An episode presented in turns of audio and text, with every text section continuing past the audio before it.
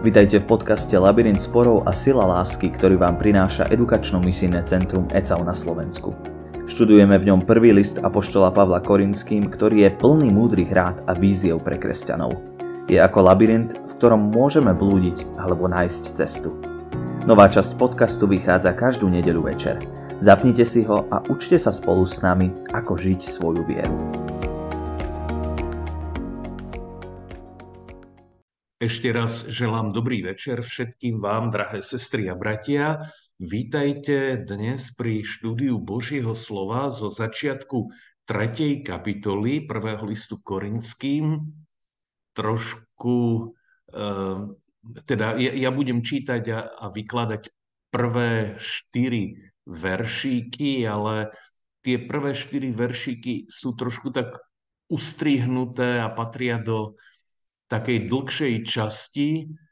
Eh, ja by som nerád eh, zabehol niekde ďalej ako treba a povedal niečo, čo by mal povedať na budúci týždeň vykladač Božieho slova, takže budem sa snažiť držať, držať striktne tých prvých štyroch veršíkov.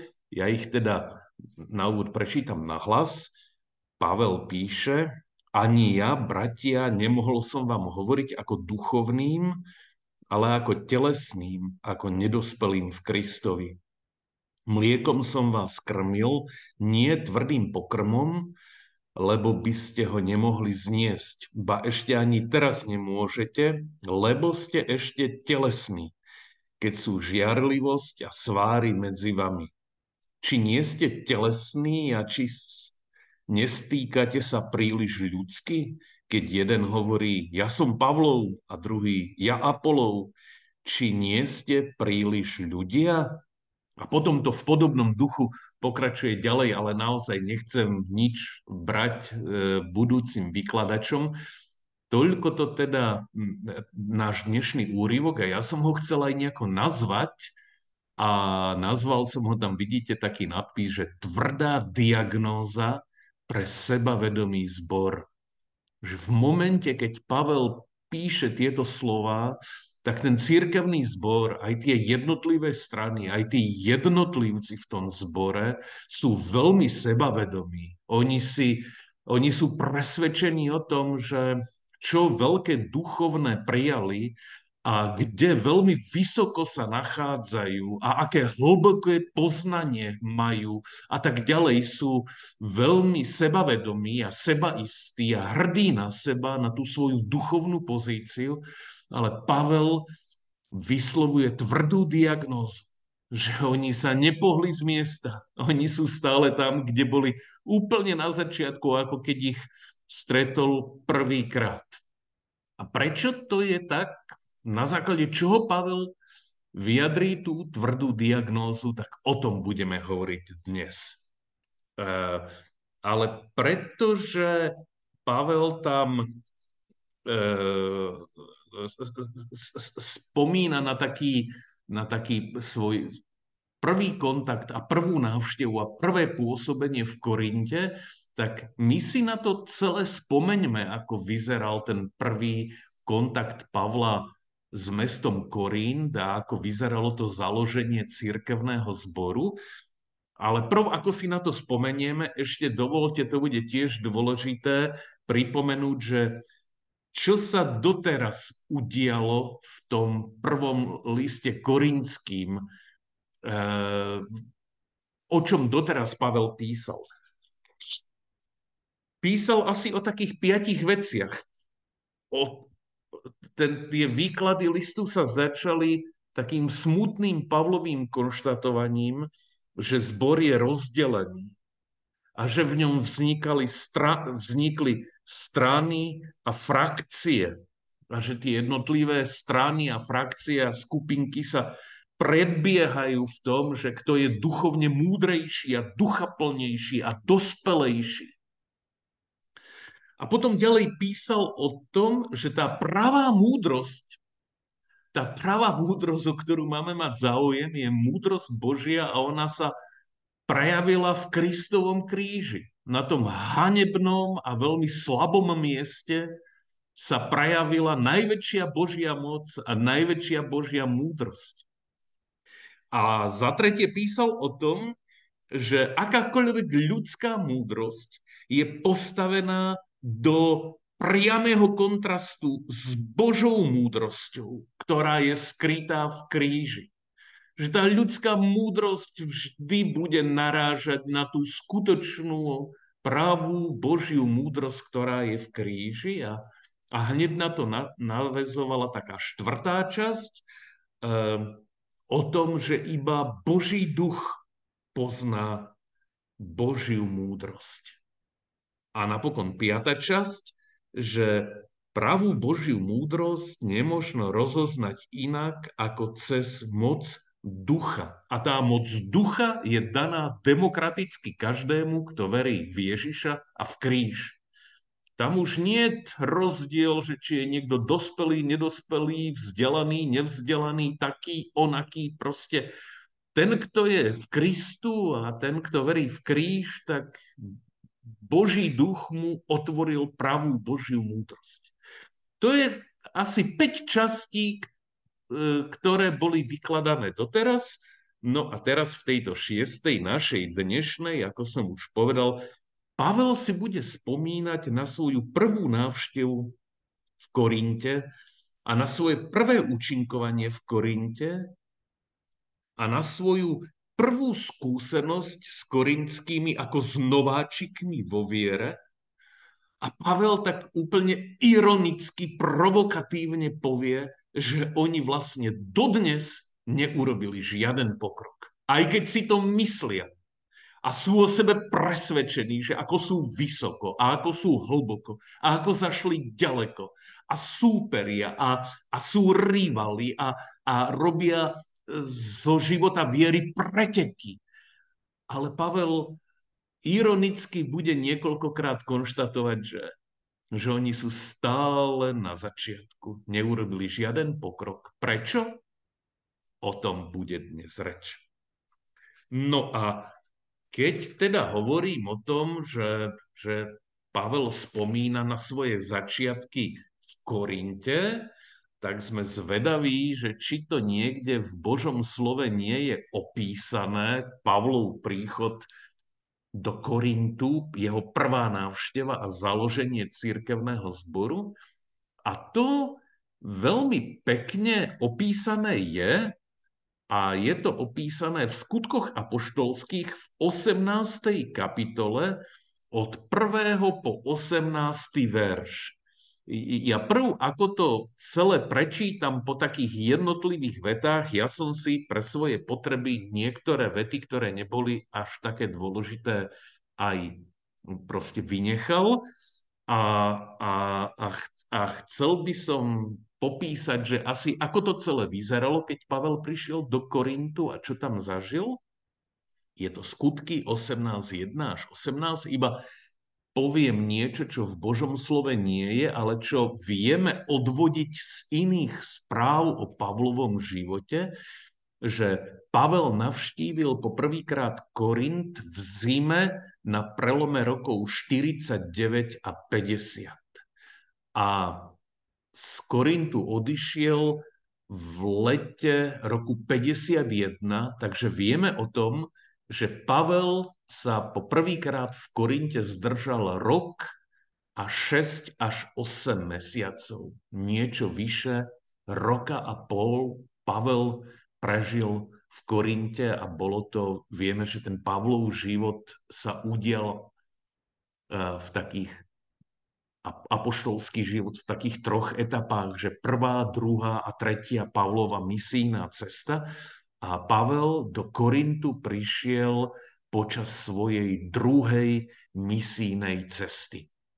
No a teda ja čítam e, Božie slovo a budem iba také maličké poznámočky k tomu hovoriť, že, že, že Pavel sa nachádza v Aténach, to, to jeho pôsobenie v Aténach žiaľ nebolo veľmi úspešné.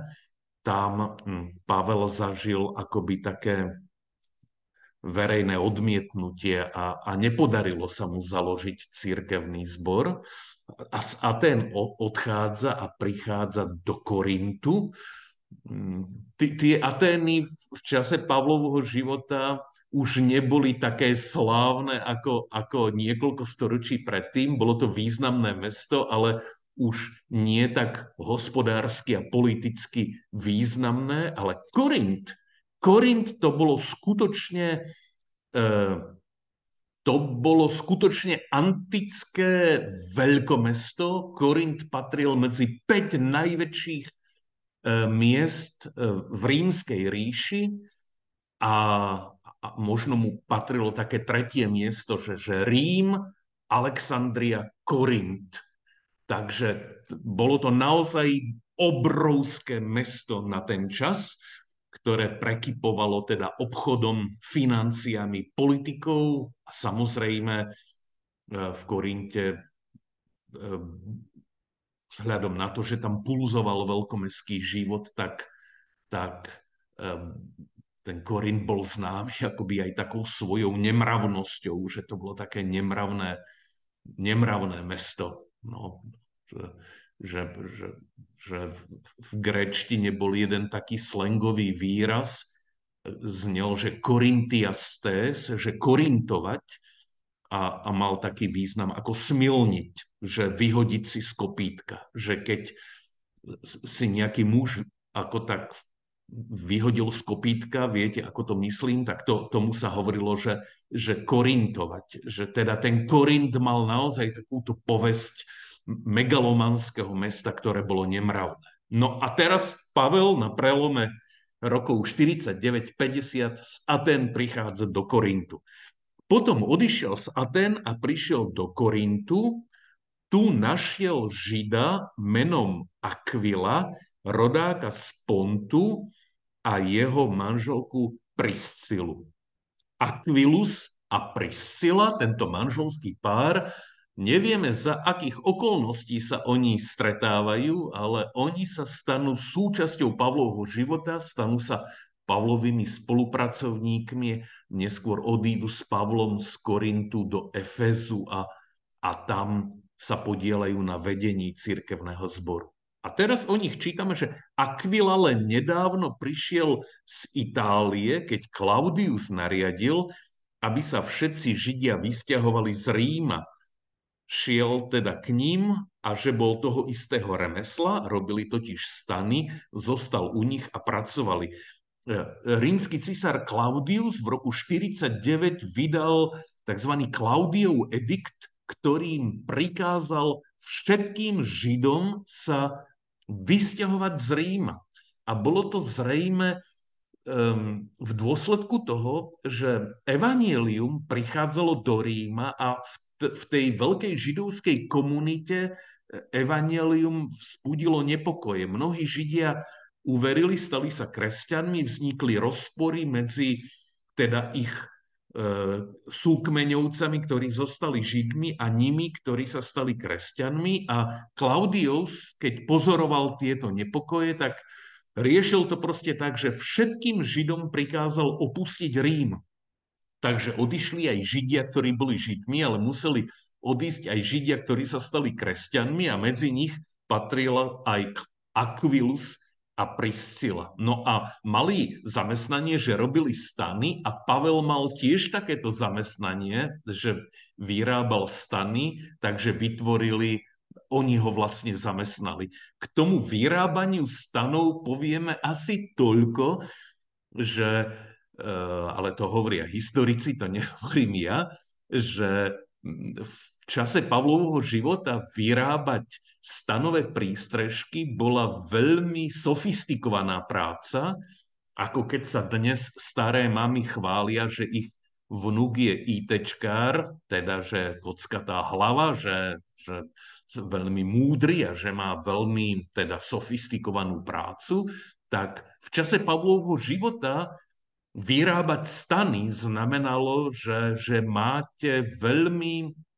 uh, veľmi špeciálne zamestnanie so špeciálnym vzdelaním a zručnosťami. Naozaj výrobca stanov bol niekto. Pavel mal toto vzdelanie rovnako ako Priscilus a Aquila. Každú sobotu viedlo rozpravy v synagoge a presviečal Židov a Grékov. Pavel teda začína hlásať evanielium tým, ako bolo u neho vo zvyku, že prišiel do synagógy a tam oznamoval evanielium.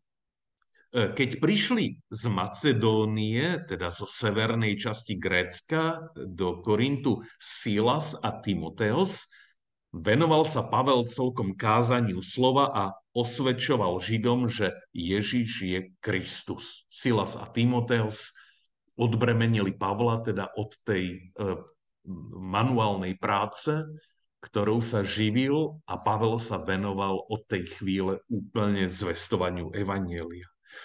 A keď mu odporovali a rúhali sa, myslí Židia, vytriasol prach z, rús, z rúcha a povedal im, vaša krv na vašu hlavu, som čistý, odteraz pôjdem k pohanom. Teda Pavel v synagoge zažil odmietnutie a svoj misijný zámer zacielil v Korinte už iba na pohanov, teda na grécké obyvateľstvo. Odišiel odtiaľ, myslí sa, z toho pros- židovského prostredia synagógy a šiel do domu bohabojného muža Tita Justa, ktorého dom susedil so synagógou. Predstavený synagógy Krispos však uveril pánovi s celým svojim domom aj spomedzi Korintianov mnohí, ktorí počúvali, uverili a dali sa pokrstiť. Takže to je trošku taká korekcia toho, čo som povedal, že Pavel zažil odmietnutie v synagoge, že napriek teda tomu veľkému generálnemu odmietnutiu jednotlivci uverili v evanelium a stali sa kresťanmi. A tu je teda menovaný eh, napríklad Krispos, predstavený synagógy. Eh, a, a niektorí ďalší korinťania zrejme teda pohania uverili a dali sa pokrstiť. I zostal tam rok a šesť mesiacov a vyučoval medzi nimi slovu. Keď vladárom Achaje, hm, Achaja to bol to, to bol vlastne dnešné Grécko, tak to poviem, dnešné Grécko sa delilo na Acháju a Macedóniu. Macedónia bola severná oblasť Grécka a Achája bola južná. Keď vladárom Acháje bol Galio, povstali Židia jednomyselne proti Pavlovi, predviedli ho pred súdnu stolicu, žalovali na neho. Tento zrádza ľudí, e, zvádza ľudí ctiť Boha proti zákonu. To znamená, že tí tí e, korinskí židia využili takú príležitosť, keď sa menil rímsky miestodržiteľ v Korinte a stal sa ním Gálio, zažalovali Pavla z burictva protištátneho a predviedli ho pred súdnu stolicu. Keď Pavel chcel otvoriť ústa, povedal Gálio Židom, Židia, keby šlo o nejakú neprávosť alebo o zločin, vypočul by som vás trpezlivo, ako sa patrí, ale keď je to len o slova a o mená a o váš zákon, vybavte si to sami a nechcem byť v tom sudcom a odohnal ich od súdnej stolice. Klasický rímsky prístup, pokiaľ ide o náboženské záležitosti, my ničomu nerozumieme, vybavte si to sami. E, a tí žalobcovia boli odohnaní od, od súdnej stolice a a, a Pavel a tá skupinka kresťanov zdá sa, že zostali úplne nedotknutí, im sa nič nestalo. E, a Pavel zostal tam, teda v Korinte, ešte mnoho dní, potom sa rozlúčil s bratmi a plavil sa do Sýrie spolu s Priscilou a Akvilom. Teda krátko po tejto vzbure a súde predpokladá sa, že maximálne asi dva mesiace ešte Pavel zostal v Korinte a potom berie Aquilusu, Aquilusa a Priscilu a odchádzajú spoločne do Efezu. To je teda správa, ktorú nám e, evangelista Lukáš e, zaznamenal v skutkoch apoštolských z 18. kapitoly o prvej Pavlovej návšteve Korintu. A Pavel teraz v prvom liste Korinským na tú návštevu spomína. E, otázka je, že keď Pavel potom roku a pol odišiel z Korintu, čo sa ďalej dialo v korintskom zbore a čo sa dialo medzi Pavlom a korinskými. E, to, čo vieme určite povedať, je, že, že napriek tomu, že Pavel z Korintu odišiel, tak ten církevný zbor v Korinte obdivuhodne napredoval a zrejme rástol aj do počtu ľudí. A to je veľmi zaujímavé, že Pavel tam nikoho nenechal zo svojich spolupracovníkov, nechal ten církevný zbor tak, sám na seba, a ten církevný zbor aj tak rástol a napredoval. Zároveň ale, viete, v církvi je to častokrát tak, že že dobré a zlé veci sa dejú akoby tak ruka v ruke a nejde ich celkom od seba oddeliť. Z niečoho máte úžasnú radosť a zároveň vám to spôsobuje úžasné starosti, že tak ako ten zbor rástol a napredoval, zároveň sa v tom zbore objavili zmetky. Vzniklo to stránictvo, rivalita, pícha a a tí korinskí ako členovia zboru a tie ich skupinky sa prejavujú úplne tak nezriadene na tých bohoslužbách, je neporiadok. Budeme to počuť, keď Pavel bude písať o večeri pánovej, že tá večera pánova, že to sa zmenilo na niečo, čo už stratilo úplne nejaký taký duchovný charakter, už sa to úplne vzdialilo od, od Kristovho slova. To znamená, že na jednej strane hurá, ten zbor rastie, na druhej strane skupinkovanie, rivalita a neporiadok. No a do toho všetkého prichádzajú aj kresťanskí misionári, nazvíme ich kresťanskými misionármi, ale boli to ľudia, ktorí sa sami vyhlasovali za apoštolov, ale, ale to, čo prinášali, vôbec nebolo to evanílium, ktoré niesol Pavel. A títo ľudia začínajú mať vplyv na církevný zbor a oni ešte Pavlovi pripravia bezsenné noci. Proste hrozné vnútorné trápenie. A oni úplne ten zbor odklonia iným smerom, ale o tom sa bude hovoriť až neskôr. No a určite ešte vieme, že Pavel z toho Efezu do Korintu napísal svoj prvý list, ktorý sa nám buď nezachoval, alebo sa nám zachoval a, a je to úryvok z prvého listu Korinským 5. kapitola 1. až 13. verš. Že mo- bol to zrejme iba krátky list, v ktorom Pavel napomína korinských, že, že e, napísal som vám v liste, aby ste sa nestýkali so smilníkmi.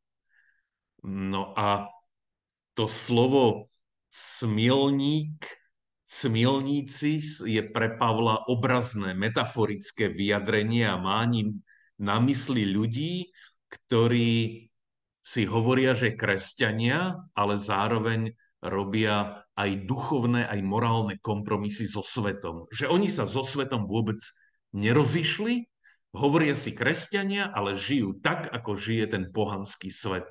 Pavel ich nazýva smilníkmi a píše zrejme krátky list, na ktorý teraz v tom, v tom v prvom liste Korinským 5. kapitola 9.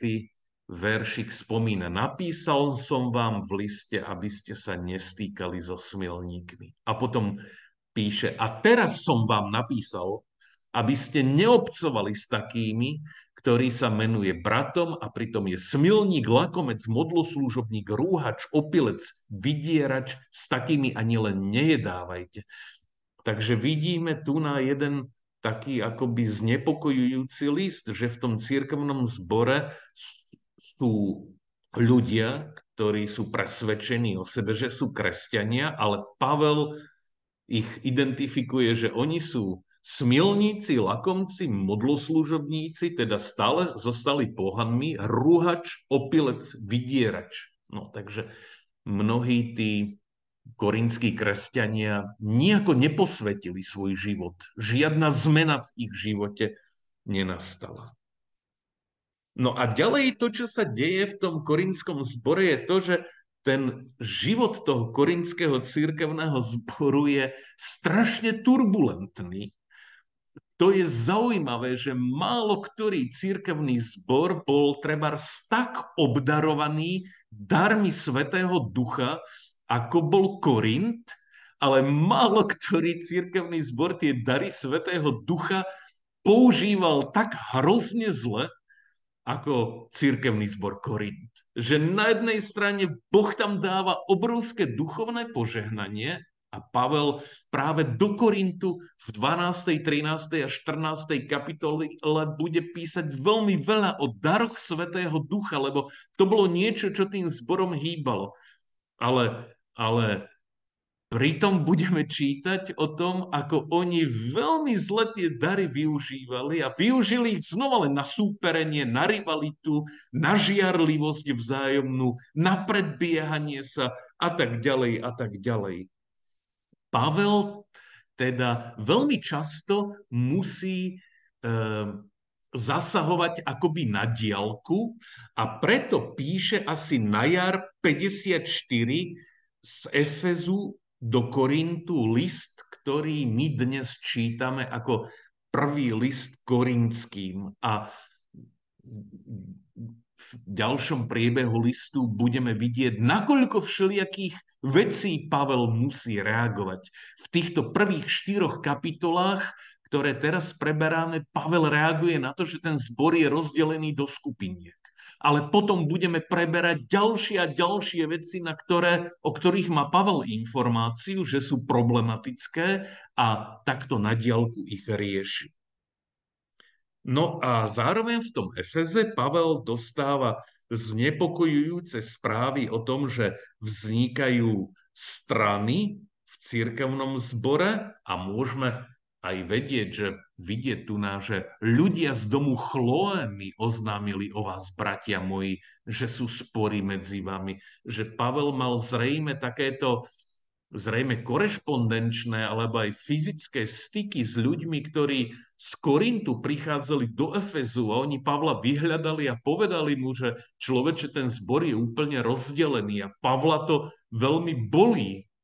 Ľudia z domu Chloe mi oznámili, že ste rozkupinkovaní medzi sebou.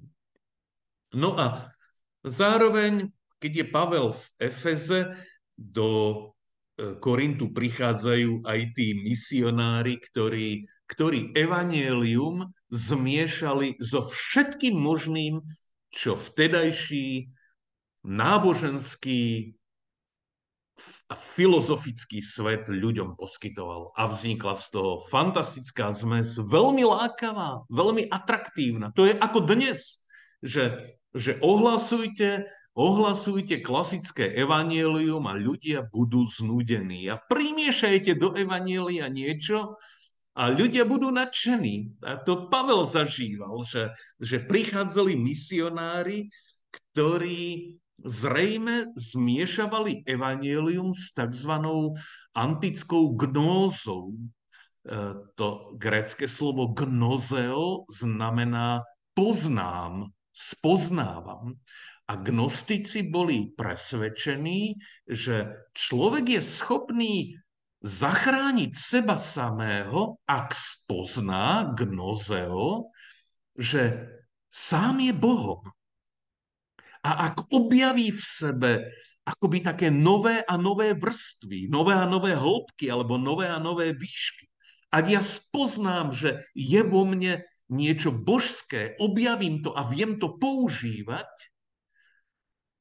tak zachránim seba samého. Gnostici. A, a gnostici prenikali do, do církvy a gnostici v prvom storočí kresťanskej cirkvi sa stali veľmi nebezpeční pre církev, pretože tí prostí kresťania častokrát nevedeli rozoznať, že čo je skutočné evanelium a čo je evanelium zmiešané s gnózou. Hlavne, apoš, hlavne apoštol Ján e, zameral svoj prvý, druhý a tretí list e, e, argumentáciou proti gnostikom. A tu na vidíme, ako aj Pavel sa v Korinte stretol s gnostikmi a, a, a my ďalej a hlavne z druhého listu korinským sa to dozvieme, ako tí gnostici úplne získali ten korinský zbor na svoju stranu a ten korinský zbor povedal Pavlovi, že teba už nechceme, že teba už odmietame a že ty ani nie si apoštol. Toto dokázali tí gnostici dokázali vystupovať veľmi presvedčivo, s veľmi atraktívnou zvesťou. Boli to vynikajúci re- rečníci a mali akoby veľmi dobre spracovaný svoj manažment, svoju logistiku. A, a potom budeme čítať aj v prvom, aj v druhom liste korinským, že tí korinskí tvrdili, že ten Pavel ten nevie ani rozprávať. A pozrite sa na to, ako vyzerá a ako vystupuje. Tí korinskí mali úplne akoby, že popletenú hlavu týmito gnostikmi. No a, a tí gnostici práve, tí kresťanskí gnostici, ktorí poplietli korinských, tak do ich slovníka patrili slová, s ktorými sa stretneme dnes v tom dnešnom úrivku. Oni hovorili o dokonalých a o dokonalosti. Hovorili o tých, ktorí poznali ktorí sú duchovní a tak ďalej. To, bolo, to bol ich slovník. Vždy, keď v tom prvom liste korinským alebo v druhom liste korinským sa stretneme so slovami, že dokonalý, alebo, alebo ten, kto poznal, alebo ten, kto je duchovný, alebo ten, kto je už skriesený, tak vedzme, že Pavel sa tu na vyrovnáva s týmito gnostickými názormi a gnostickými myšlienkami. E, napríklad jeden veršik z prvého listu Korinským z 8. kapitoly. E, všetci máme poznanie, ale poznanie vedie k namyslenosti. Láska však buduje. Ak si niekto myslí, že poznal niečo, ešte vždy nepoznal tak, ako treba poznať. Viete, že keď by ste nevedeli, že ten korinský církevný zbor začal mať problémy s týmito misionármi, ktorí hovoria o sebe, že sú kresťanská misia, ale oni boli gnostici, tak tejto vete vôbec neporozumiete. Pretože gnostici tvrdili, že iba my máme pravé poznanie. A Pavel tu napíše, všetci máme poznanie. A, a Pavel upozorňuje, poznanie vedie k namyslenosti, že, milí Korinský, vás práve namyslenosť rozdelila proti sebe. A láska ale buduje.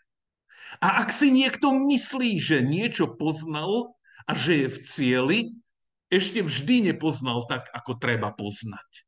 To sú Pavlové kritické slova naproti tej kresťanskej gnostickej misii. E, no a títo, títo, títo misionári gnostickí úplne ten církevný zbor strhli od Pavla a, a zapríčinili, že ten církevný zbor Pavla odmietol ale o tom bude viac reč v druhom liste korinským, ako sa s tým Pavel vyrovnáva, ako ho to bolí, ako ho to ničí. Iba jeden veršik z druhého listu korinským z 11. kapitoly. E, lebo keď príde niekto a zvestuje iného Krista, ktorého my sme vám nezvestovali, alebo keď príjmate iného ducha, ktorého ste nevzali, to dobre znášate toto Pavel hovoril, že, že keď príde niekto, kto kresťanskú zväzť pomieša s niečím iným, vytvorí nejaký taký mix, tak to dobre znášate, to je vám atraktívne, to veľmi rýchlo príjmate. také, ako taká bolestivá výčitka že opustili pravé evanelium a dali sa zlákať týmto atraktívnym učeniam, ktoré hovoria, že sú kresťanské, ale oni pritom sú úplne protikresťanské. No, ale to je teda kontext, že Pavel odišiel z Korintu a medzi tým sa v Korinte dialo všetko toto skupinkovanie, rast církevného zboru, ale skupinkovanie zboru, problémy a prenikanie cudzích misionárov. Ale teda vráťme sa k dnešnému úryvku, ktorý je plný takých slov, ak, ak ho môžem ešte raz prečítať, že ani ja, bratia, nemohol som vám hovoriť ako duchovným, ale ako telesným, ako nedospelým v Kristovi. Mliekom som vás krmil, nie tvrdým pokrmom, aby ste ho lebo by ste ho nemohli sniesť. Ba ešte ani teraz nemôžete, lebo ste ešte telesní, keď sú medzi vami žiarlivosť a sváry. Či nie ste telesní a nestýkate sa príliš ľudsky, keď jeden hovorí, ja som Pavlov a druhý je Apolov, či nie ste príliš ľudia? Že že uh, tí korinskí sa zrejme začínajú o sebe vyjadrovať teda, že my sme duchovní, my sme dokonalí, my sme dospelí na inom mieste, že my sme už vzkriesení. A Pavel im teraz píše veľmi ironicky, veľmi ironicky a vyčítavo, že bratia, ja som vám ne, k vám nemohol hovoriť ako k duchovným, ale ako k telesným, ako k nedospelým v Kristovi. E, e, toto je taká, také akoby, že obliatie studenou vodou. Že oni si ten list čítajú, oni namyslení si ten list čítajú a Pavel im hovorí, ja keď som k vám rozprával, tak vždy som rozprával iba ako, ako k nemluvniatkám, ako k začiatočníkom, ako k ľuďom, ktorí sú úplne telesní. No, e, jedno, jedno také slovo na vysvetlenie. Pavel častokrát hovorí o telesnosti a o duchovnosti. A pre Pavla e, môžete byť akokoľvek zbožní, ale ste vždy telesní, ak tá vaša zbožnosť vychádza z vás a je o vás. Iba ak ste v Kristovi, vtedy ste duchovní. Ak ste akokoľvek nábožní, ak pestujete akékoľvek náboženstvo, akúkoľvek duchovnosť, veľmi dokonalú, ale ak je to niečo, čo je z vás a čo je o vás, tak pre Pavla ste vždy telesní. A Pavel toto im hovorí, vy ste stále telesní. Takáto, takáto výčitka. A, a, e, a, a prečo sú telesní? O tom Pavel bude hovoriť v treťom veršiku, ale ešte, ale ešte E, druhý veršik, mliekom som vás krmil, nie tvrdým pokrmom, lebo by ste ho nemohli zniesť, ba ešte ani teraz nemôžete. Znova patrilo do, tých, do toho slovníku korinským, že my príjmame iba tvrdý pokrm. Pre nás je tvrdý pokrm. Proste my sme niekto, pre nás je, my príjmame duchovne tvrdý pokrm. A Pavel im hovorí, nie, ja som vás krmil vždy iba mliekom a ani teraz nie ste schopní prijať tvrdý pokrm. Aj teraz potrebujete stále iba mlieko. A prečo? A o tom teda v treťom veršíku. Lebo ste ešte telesní, keď sú žiarlivosť a sváry medzi vami. Či nie ste telesní a nestýkate sa príliš ľudsky? Toto je pre Pavla dôkaz, že tí ľudia sú ešte stále iba na začiatku. Oni sa nikam duchovne nepohli. Ak sú medzi nimi skupinkovanie, sváry, žiarlivosť, rivalita, to je dôkaz toho, že oni nič neprijali. Oni sa nepohli z miesta. Oni sú stále telesní, stále začiatočníci. Nech si o sebe myslia čokoľvek. a nech majú akékoľvek veľké duchovné schopnosti a tak ďalej, pre Pavla sú stále iba začiatočníkmi, keď sú žiarlivosť a sváry medzi nimi. To je naozaj ako tvrdá Pavlova diagnóza pre sebavedomý zbor. A štvrtý veršík, keď jeden hovorí, ja som Pavlov a druhý, ja Apolov, či nie ste príliš ľudia? Že, že toto je dôkaz, že vy nie ste koncentrovaní na Krista. Vy ste koncentrovaní na ľudí. Vy ste sa rozdelili do strán a tie strany medzi sebou súperia, vy sa hádate, kto ste duchovnejší a kto ste akože múdrejší a kto ste dospelejší a tak ďalej. Ja som Pavlov, ja som Apolov, vy ste obyčajní ľudia, hovorí im Pavel teda, že, že, že, že, že duchovne nie ste nikde vysoko, ani hlboko. Vy ste príliš ľudskí.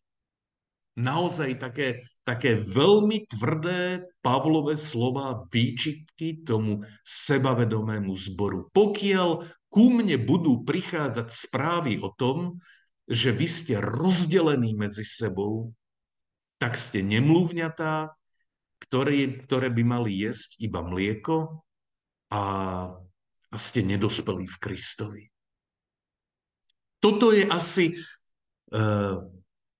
toto je asi také posolstvo toho dnešného úrivku, že, že Pavel on nežiadal od tých ľudí nejaké také veľké presvedčivé dôkazy o tom, že ako sú oni už na svojej ceste ďaleko, ale jemu stačila správa o tom, že sú rozdelení do znepriateľených skupiniek a on im na základe toho píše, vy ste príliš ľudskí a neznesiete tvrdý pokrm, vám patrí iba mlieko. Ste iba nemluvňata, ktoré sú na začiatku svojej cesty. Tu nás sa končí dnešný úryvok a už iba predposledná a posledná vec, ktorú ja chcem povedať, tá predposledná je, že aké poučenie z toho všetkého. Aké poučenie? A to poučenie som, by som chcel vyjadriť v takej malej metafore. E, už ste určite videli dieťa, ktoré sa učí jazdiť na bicykli a na má na malom bicyklíku namontované tie dve postradné kolieska, ktoré mu pomáhajú udržiavať rovnováhu. A, a to je normálne, že malý bicyklista tie dve postradné kolieska na svojom bicyklíku môže mať, ale normálne je tiež aj to, že tak ako ten bicyklista rastie, tak tie kolieska časom stratia svoju dôležitosť. A tá jazda na bicykli je už iba výsledkom interakcie medzi jazdcom a zemskou príťažlivosťou. Majme tento obraz toho malého bicyklistu s dvoma kolieskami pred očami, ktorý jedného dňa tie kolieska odkladá, aby mohol už na bicykli jazdiť sám. A, a toto celé chcem aplikovať do nášho duchovného života, do nášho života viery. Že je normálne a zdravé a pochopiteľné, že na našej duchovnej ceste stretáme ľudské autority, ktoré nás sprevádzajú, formujú, motivujú nás a oduševňujú nás.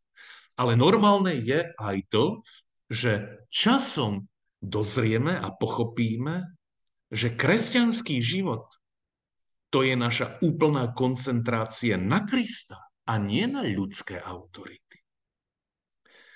A že všetko ostatné, čo zažívame, aj tie ľudské autority, sú už iba okolnosti, ktoré nás sprevádzajú, za ktoré môžeme byť skutočne úprimne vďační, ale oni oni nás už iba sprevádzajú, ale netvoria jadro nášho duchovného života. Žiadnej ľudskej autorite ani žiadnej inej veci nechceme dať taký význam, aby bola pre nás dôležitejšie ako Ježiš Kristus sám. A žiadna z týchto vecí nesmie rozbiť jednotu spoločenstva, církvy, ochromiť silu svedectva a služby.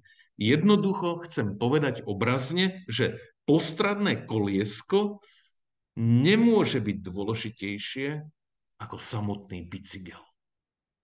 Rozumiete, čo chcem asi povedať? Že ak už viem jazdiť na bicykli, tak viem v tej chvíli povedať, aké sú postradné kolieska dôležité.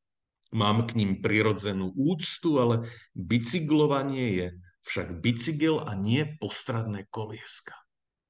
Jednoducho, kresťanovi sa môže stať osudná chyba, že vo svojom živote viery dá postranným veciam väčšiu dôležitosť ako samotnému Kristovi.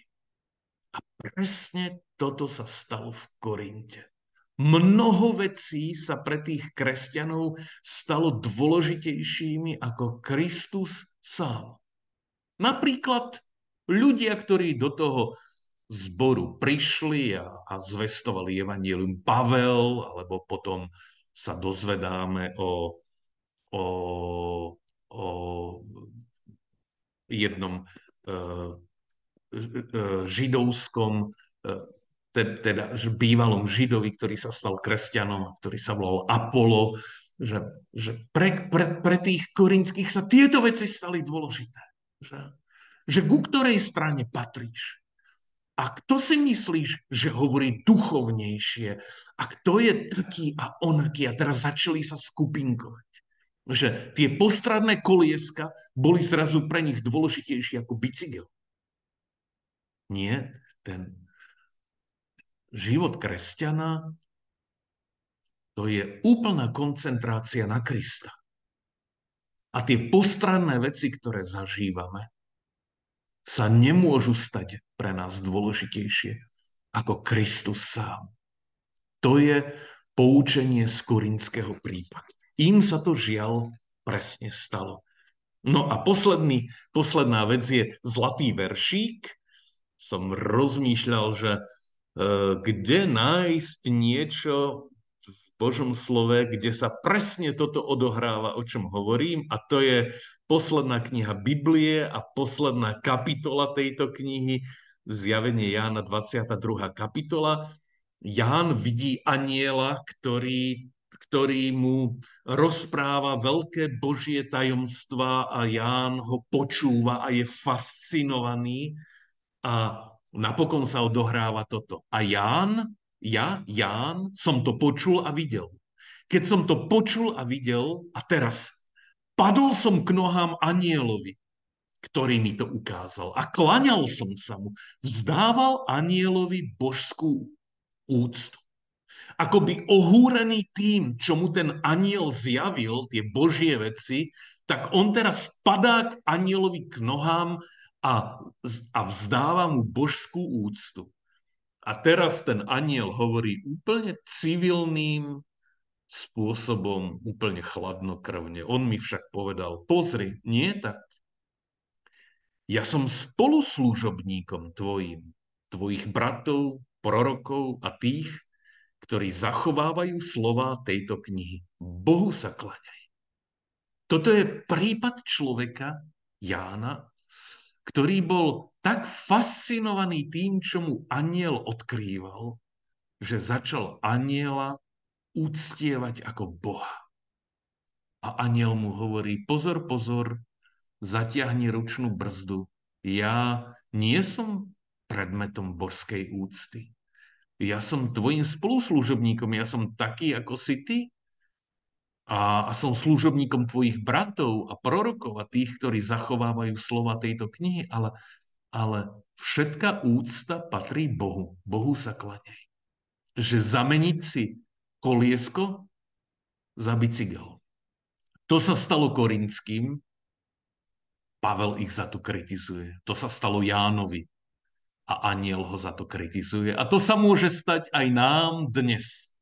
že nejaká jedna čiastočka z nášho života viery, dajme tomu, že náš farár, ktorý má dobré kázne, náš farár, ktorý je nám sympatický, alebo náš kostol, v ktorom sa dobre cítime, alebo niečo také proste, čo zažívame, začne mať pre nás tak obrovský zmysel, že, že niekto, kto by bol duchovne múdry, nám povie, že počuj, pre teba to má väčší zmysel ako Kristus sám.